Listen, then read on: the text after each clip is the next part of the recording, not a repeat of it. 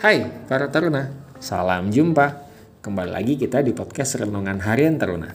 Rabu 9 Desember 2020 yang pembacanya terambil dari Markus pasal 1 ayat 21 hingga ayat 28 dengan topik Tuhan Yesus berkuasa.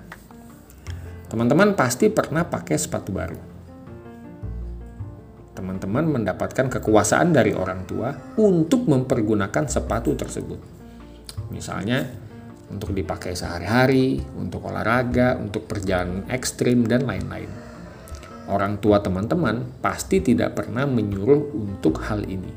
Seperti, Wahai anakku, sepatu ini aku belikan untukmu, maka pamerkanlah kepada semua teman-temanmu sepatu baru ini, agar seluruh sekolah tahu bahwa ini adalah sepatu barumu.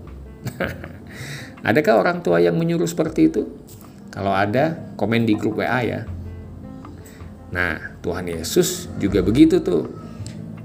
Juga menggunakan kekuasaan yang diberikan kepadanya tidak untuk dipamerkan. Orang lainlah yang memujinya dengan sikap takjub, bahkan memujinya. Tidak ada niat untuk memamerkan hal tersebut dia hanya mempergunakannya sebagaimana mestinya. Kekuasaan yang dia miliki, semua itu berasal dari Allah. Contohnya dalam pembacaan Alkitab kita kali ini, melalui pengusiran roh jahat dan tunduknya roh jahat kepada Tuhan, itu berarti bahwa ia adalah Tuhan yang berkuasa atas kuasa apa pun di alam ini.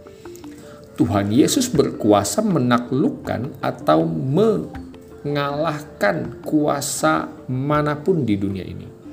Mantap toh? Nah, Tuhan siapa dulu? Makanya Sobat Taruna mesti bersyukur karena beriman kepada Tuhan Yesus yang sangat berkuasa. Jadi, mestinya kita tidak perlu takut lagi akan apa pun karena dalam diri ini ada kuasa Tuhan Yesus yang bekerja mengalahkan segala kekuatan maupun roh-roh yang jahat.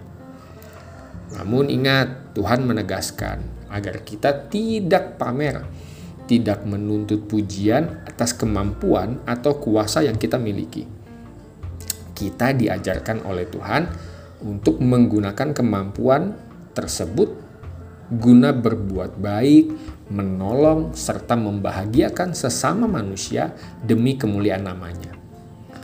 Mari kita minta hikmat dari Tuhan agar dapat mengontrol diri kita lebih baik untuk kemuliaan dan kebesaran nama Tuhan. Serta berbuat baiklah bagi sesama manusia. Tuhan Yesus memberkati.